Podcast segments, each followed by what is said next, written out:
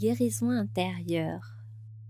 Bienvenue dans le podcast qui vous accompagne à transformer votre relation à la mort et à la maladie longue pour faire émerger tout votre potentiel de guérison. Le fil de la vie forme des boucles à l'infini. À travers vos témoignages, vos partages, je mets en écho ces boucles et vos récits pour servir notre éveil à la vie. Nous parlons de nos doutes, de nos peurs, de ce qui nous donne confiance, de ce qui nous nourrit, de notre parcours de résilience. Comment traverser le plus sereinement possible notre vie, quelles que soient nos épreuves, comment trouver la force d'avancer, comment arrêter de ressasser, comment tisser notre nouveau maillage intérieur avec les fils que l'on récupère en chemin? J'espère de tout cœur que vous trouverez dans cet espace de quoi nourrir ces questionnements, de quoi nourrir votre corps et votre âme de force et de calme pour progresser vers plus de sérénité. Je m'appelle Adèle, accompagnante dans le fil de votre vie. Ma mission est de vous permettre d'ouvrir plus de place à la légèreté, au calme et à l'apaisement dans ces périodes de tumulte pas à pas, vous apprendrez à apprivoiser la peur et la maladie afin de pouvoir vivre et évoluer avec. Vous le savez peut-être, nous sommes en pleine semaine du podcaston. Pendant sept jours, plus de 300 animateurs et animatrices de podcasts se mobilisent pour mettre en valeur le monde associatif. C'est une très belle mobilisation. Il m'a paru tout naturel d'y participer avec mon podcast Guérison intérieure. On en reparle en fin d'épisode, mais dans ce contexte, j'ai le plaisir d'inviter Patricia de Envie de résilience. Alors, euh, Envie de résilience, pourquoi cette association? Je l'ai choisie tout spécialement parce que nous passons beaucoup de temps dans notre travail et la notion du maintien de l'emploi, du retour à l'emploi suite à un choc, quel qu'il soit, est pour moi d'une importance capitale. Quand j'ai découvert cette association, j'ai été enchantée euh, déjà de faire la connaissance avec Patricia et de, hum, de voir que leur concept se rattachait vraiment à, tout ce que j'avais envie de véhiculer. Au niveau de notre rapport à la mort, à la maladie, dans notre société, dans notre travail, voilà, c'est tous ces thèmes qui sont abordés qui vont être abordés avec Patricia. Et ce qui m'a paru encore une fois très intéressant dans cette euh, association, c'est le rassemblement que Envie de résilience propose, le rassemblement de tous les professionnels de la résilience autour d'une même organisation. Je vais ouvrir la parole à Patricia bonjour Patricia, merci d'avoir répondu présente pour cette interview. Est-ce que dans un premier temps, tu peux nous présenter un peu ben, ton parcours, pourquoi t'en es arrivé là et voilà comment tu as, créé l'association Envie de résilience? Merci, euh, merci Adèle. Bonjour à, toutes et à tous. Merci pour ton invitation. Euh, alors comment, comment est née cette, cette envie de résilience euh, L'association a été fondée en 2017. À l'époque, j'habitais sur Lyon et j'avais une première vie professionnelle d'une quinzaine d'années, plutôt dans les sphères euh, politiques, administratives. Euh, moi, j'ai décroché rapidement après le bac, mais j'ai eu la chance de croiser des gens qui m'ont fait confiance. Et donc, j'ai gravité un peu dans ces secteurs-là. J'ai passé des concours. Et puis, euh, puis j'ai eu un, point de bascule qui vient de, fêter ses dix ans, puisque le 14 février 2013, juste après la naissance de ma fille euh, Carmen, j'ai appris que j'avais un cancer du sein. Et dans mon, poste euh, de l'époque, ça se passait pas très bien parce qu'il y avait eu un changement de gouvernance et j'avais euh, un président qui n'était pas très très bienveillant déjà quand j'étais enceinte. Donc pendant mon arrêt de travail, il a continué sur sa lancée et, et j'ai appris qu'on allait supprimer mon poste. Donc je me suis retrouvée à, mener de front bah, à la fois ce, ce, ce, ce, travail de guérison, donc à titre voilà, médical, mais rapidement, je me suis rendu compte que c'était quand même du temps qui m'était donné pour, pour faire une vraie pause. Euh, pour regarder vraiment ce qui était important pour moi. Et, euh, et une question, en fait, est, devenue, est venue assez rapidement et, et, ne m'a pas quittée depuis, qui était, mais qu'est-ce que j'allais faire quand je serai grande au travail? J'allais avoir 36 ans, donc euh, j'ai gagné un peu de temps sur ma crise de la, de la quarantaine. Et, et, et, cette question, elle ne m'a pas, pas quittée. Et, et forcément, elle, elle a d'abord cheminé en moi et ensuite, elle a été un peu comme une paire de lunettes pour regarder mes petits, mes petits camarades, soit qui étaient en, poste, soit qui n'y étaient pas, que je croisais euh, fortuitement euh, sur les bancs de l'Institut Curie à, Paris, puisque là-bas, c'est là-bas que j'étais soignée. Et en fait, donc j'ai euh, engagé un premier, un premier chemin de, de, résilience sans trop savoir ce que c'était que la résilience, à vrai dire, puisque je connaissais bien Boris Cyrulnik pour avoir croisé certains de, ces ouvrages. Mais, euh, mais par contre, j'avais pas, voilà, pas plus de références que ça. Et, en fait, euh, quand j'ai fini de me soigner, euh, que j'ai renoué du coup avec, avec mon employeur pour, pour mieux en sortir, on m'a proposé, comme ça arrive souvent après une longue absence, un joli placard. Donc là, c'était un joli placard dans un château, un vrai, euh, et, j'ai dit à mon président de l'époque, en, rassemblant mon courage, que, que j'avais combattu le dragon et que je ne pourrais pas être une énième princesse euh, enfermée dans une tour de château. Non seulement euh, j'avais d'autres choses à faire et qu'il y en avait déjà suffisamment trop à mon goût pour que je vienne m'ajouter à la liste. Et donc, on, a négocié mon départ et, j'ai négocié une formation en fait pour aller me former. Alors, c'était déjà à la mode, hein, cette question du coaching et donc, je me suis formée à HEC avec euh, cette envie plutôt d'être dans l'accompagnement des organisations, non pas en donnant des conseils, parce que les conseils n'engagent finalement que ceux euh, qui, euh, qui, les prodiguent et il est assez difficile de se mettre en mouvement en entendant un conseil. La porte du changement, elle s'ouvre de l'intérieur. Et donc, je trouvais plus intéressant l'approche, l'approche du coaching, de l'émergence, du questionnement, de la prise de conscience pour pouvoir finalement accompagner euh, aussi les, transitions. Et, euh, et, je me suis intéressée, j'ai continué le fil de ce rapport au travail et je suis sortie de cette formation en créant une première structure euh, qui s'appelait Synchronicité et qui aujourd'hui a été rebaptisée les ateliers de la résilience professionnelle. Et, et en fait, j'ai voilà, je me suis intéressée à ce qui se passait pour la personne qui revenait au travail après longue absence et avec d'autres camarades de promo notamment, on, s'est dit qu'on pourrait tout à fait proposer à, l'entreprise un parcours pour cette personne qui revient, où le manager et l'équipe seraient aussi soutenus pour essayer de, de faciliter euh, le fait de, de, renouer, de reprendre fil avec son, avec son ancien travail pour que ça se passe euh, bah, pour le mieux, soit dans la possibilité où la personne reviendrait euh, dans l'entreprise soit à son ancien poste, soit à un nouveau poste, ou qu'elle souhaiterait euh, finalement partir vers d'autres euh, vers d'autres aventures professionnelles, mais que ça puisse se faire dans, dans, de bonnes conditions de, médiation et en, et en, bonne intelligence pour tous. Et en fait, c'est là où, euh, où je pense que ma, ma, ma séquence bisounours s'est terminée, puisque moi, j'avais une approche finalement très capacitaire de ce que représente la vulnérabilité, quelle qu'en soit sa nature, en me disant et en constatant concrètement que euh, dans nos épreuves, euh, on apprend beaucoup de choses. On apprend beaucoup de soi-même, beaucoup de son fonctionnement, beaucoup des valeurs qui nous mettent en mouvement. Donc, on apprend beaucoup de choses pour pouvoir s'engager de nouveau euh, dans un parcours professionnel avec des ajustements, parce que parfois physiquement ou cognitivement, c'est nécessaire, mais en tout cas, j'avais vraiment cette approche très capacitaire et je me retrouvais face à des, entreprises qui, à l'époque, étaient plutôt dans une approche déficitaire et co-culpabilisante de la situation d'épreuve.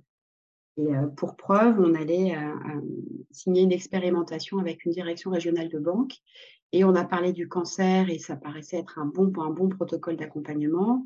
On a parlé de retour après des, congés, formations ou parentaux de longue absence, ça paraissait aussi être une bonne mesure.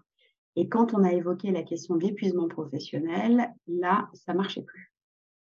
Et là, je me suis dit, mais en fait, euh, cette question de la vulnérabilité, alors, euh, elle est la porte d'entrée d'un gros sujet euh, et d'un gros concept qui est, cher, qui est la finitude, qui est la mort.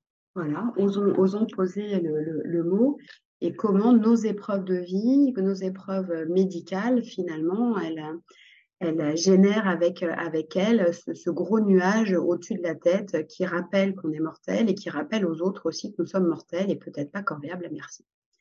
Donc ça, ça a été un premier, un premier cap vraiment important dans, ce, dans cet élan, on va dire, entrepreneurial au démarrage, de me dire, mais euh, il y a quelque chose qui n'est pas OK sur le regard vis-à-vis de la vulnérabilité, il y a quelque chose qui n'est pas OK sur euh, la co-culpabilité que l'on a quand on rencontre des épreuves dans le monde du travail, parce qu'elle est valable pour la personne qui se sent coupable de plus être à la hauteur, de plus être la même, de plus pouvoir faire comme elle faisait avant, et elle est aussi culpabilisante tant qu'elle n'est pas responsabilisante pour l'organisation, parce que parfois, ça parle aussi de symptômes de euh, d'organisation qui ne fonctionnent pas très bien et qui peuvent générer une empreinte carbone pour les personnes qui y travaillent.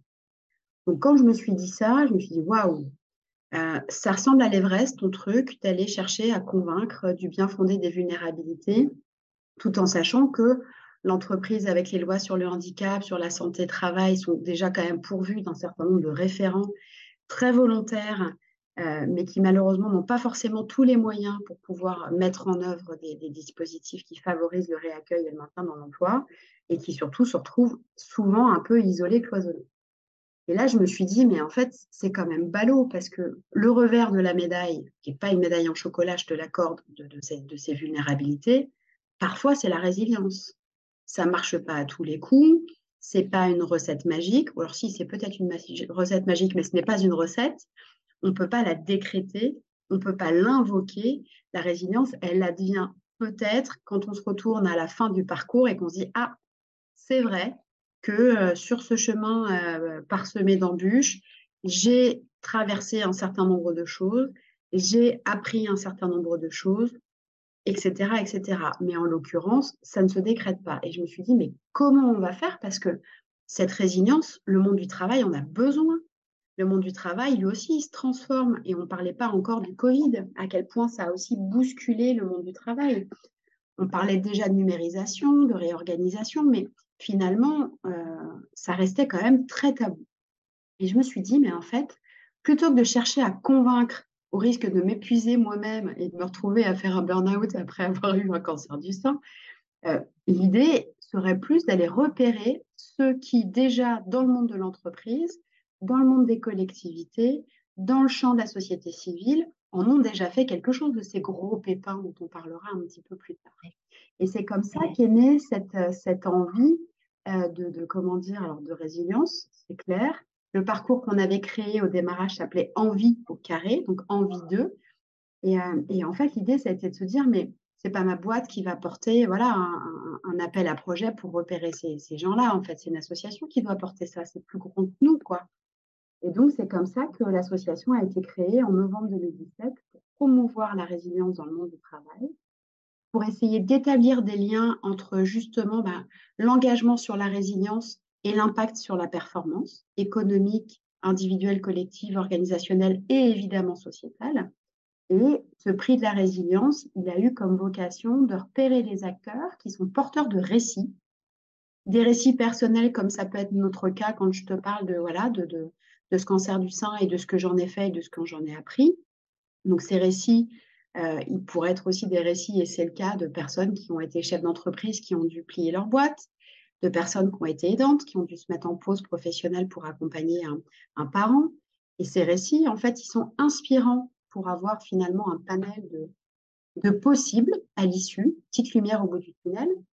Et ils sont inspirants aussi pour les boîtes, pour la, pour la fonction RH, parce que la fonction RH, elle cherche évidemment quand même à amortir, à traumas et à faire des choses quand même pour les collaborateurs. Et bien souvent, c'est par méconnaissance, par inconscience ou par difficulté interne qu'on n'arrive pas à mettre des choses en place. Donc en fait, ces parcours, ils sont inspirants parce que on a aussi des boîtes qui nous partagent comment, je repense à, Franprix notamment, qui a été un des, premiers finalistes du prix, qui était très engagé sur la question du sans-abrisme, puisqu'il y avait beaucoup de sans-abri qui étaient devant les magasins Franprix.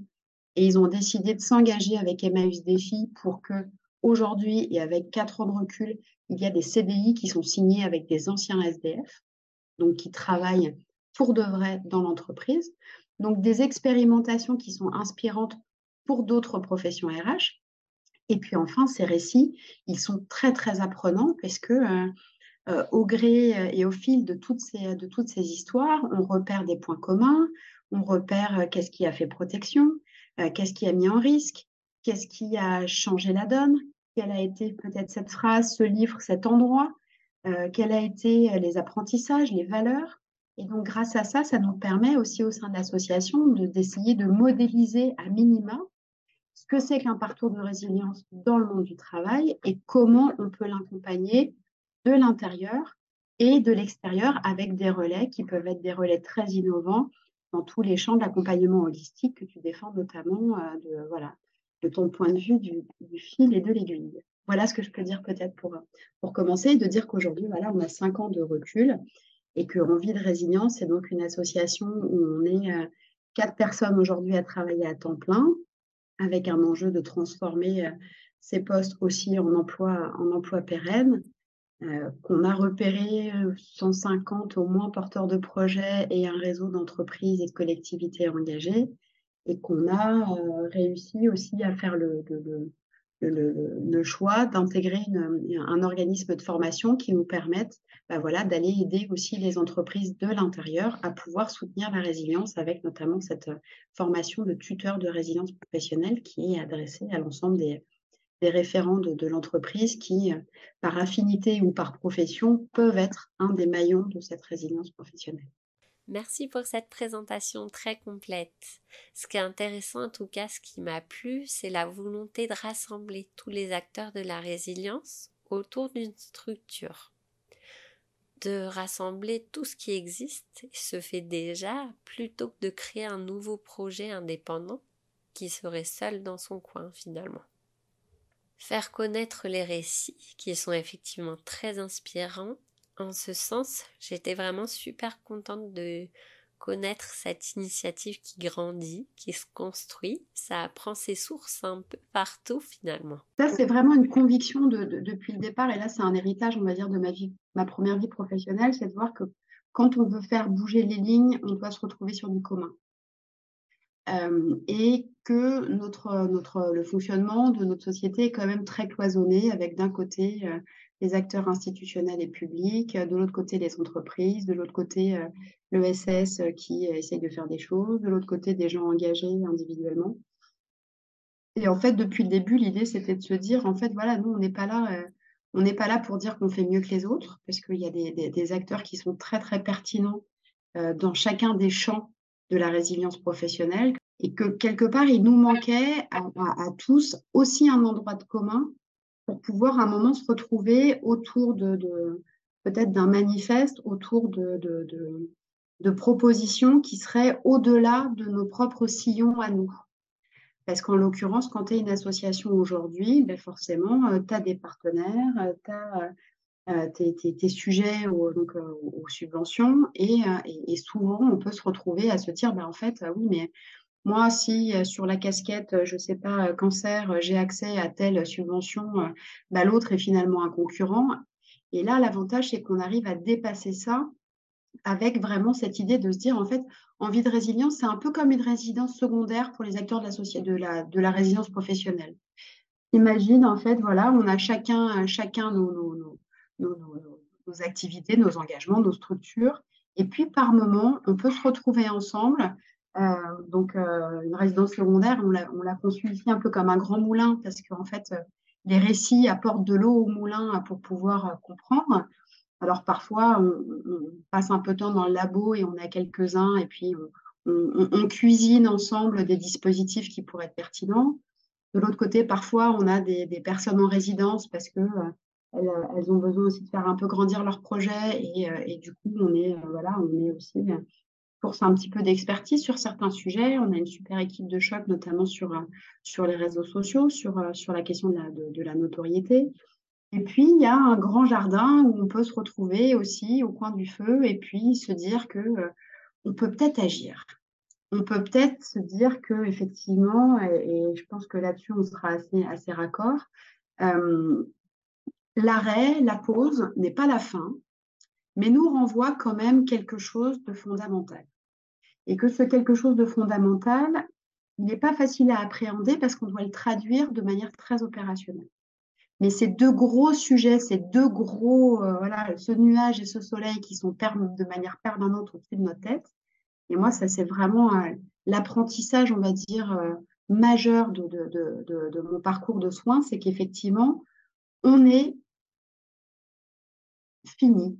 On a une finitude et que euh, est-ce qu'il y a une vie après la vie? On ne sait pas, mais qu'en tout cas, après cette vie-là, cette vie-là, elle se termine par, par, par un sujet, par des, mots qui sont difficiles à poser et qui, s'appellent basiquement la mort. Alors, quand on est un gamin de moins de 7 ans, on n'a pas de problème à en parler. Et puis, plus on grandit, plus ça devient compliqué. Et selon nos cultures, ce sujet euh, de la maladie, ce sujet de la, mortalité euh, est très tabou. Et en même temps, quand on y est confronté pour de vrai, moi je me dis, ce, cancer du sein qui m'appelle un 14 février 2013, on l'avait appelé Roberto pour me dire, Patricia, euh, c'est moi, je suis tout près de ton cœur, et je me suis dit, mais en fait, allô, c'est la mort qui me prévient. C'est la mort qui me prévient. Merci. Je te, remercie de m'avoir prévenu que j'étais peut-être pas totalement sur le bon chemin, qu'il y avait des trucs sur lesquels il fallait que je me soigne, que je pouvais agir. Mais finalement, passer ce, choc, cet état de sidération, cette finitude, elle nous, elle nous renvoie aussi quelque chose qui est peut-être encore plus flippant que la mort. C'est la liberté. C'est notre responsabilité c'est que maintenant que je sais que ce temps est le mien et qu'il est en épaisseur et pas comme une longue ligne droite devant moi, qu'est-ce que j'en fais? Qu'est-ce que je choisis d'en faire? Qu'est-ce que je choisis de garder, de remettre en, cause ou d'arrêter, y compris professionnellement Parce que forcément, ces questions-là, elles nous invitent à nous demander sur, voilà, sur qu'est-ce que j'ai fait jusqu'à présent, qu'est-ce que j'ai envie de faire quand je serai grande.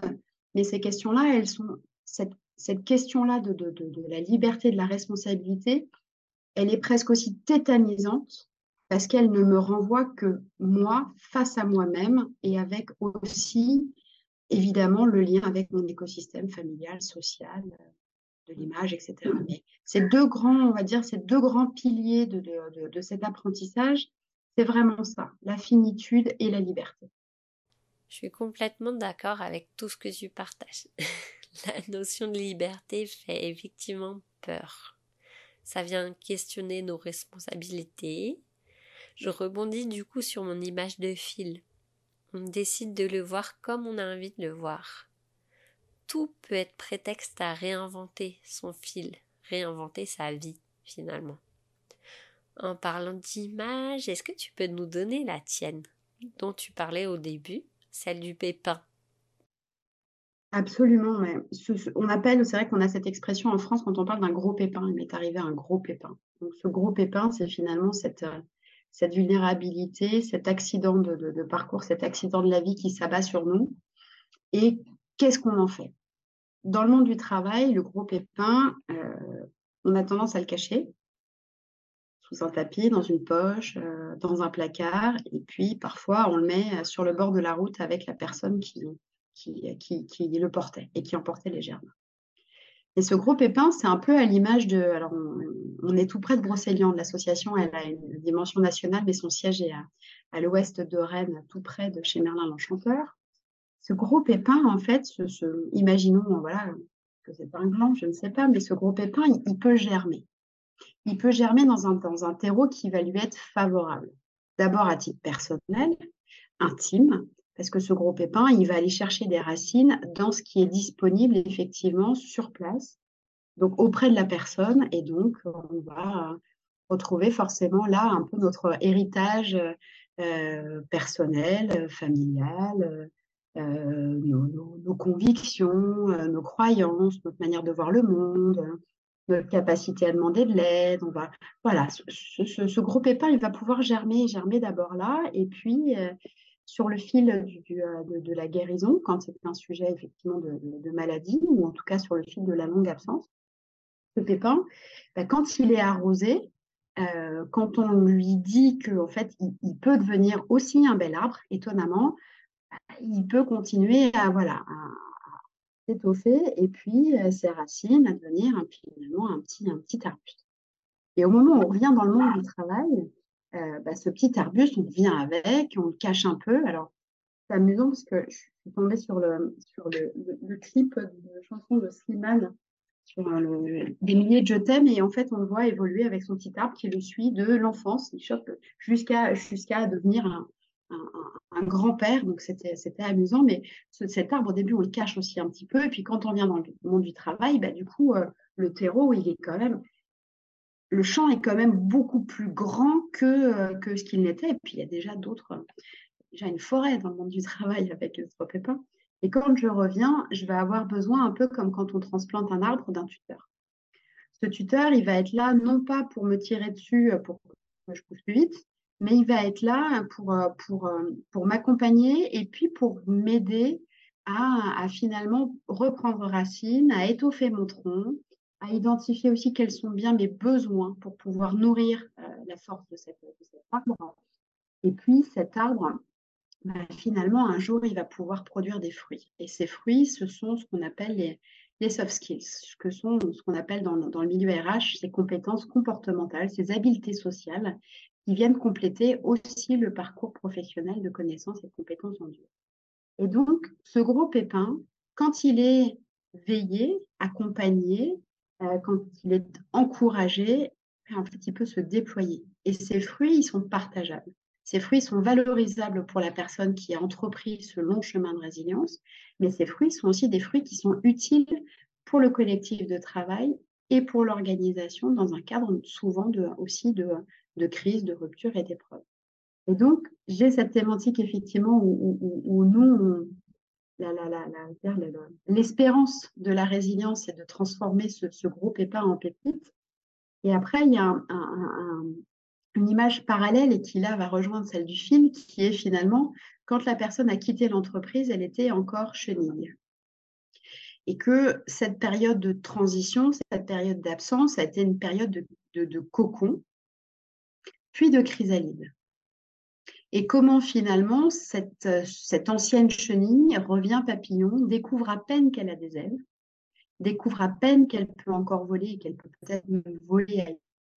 Et tout l'enjeu est non pas d'accompagner la personne comme une victime, qu'elle n'est pas.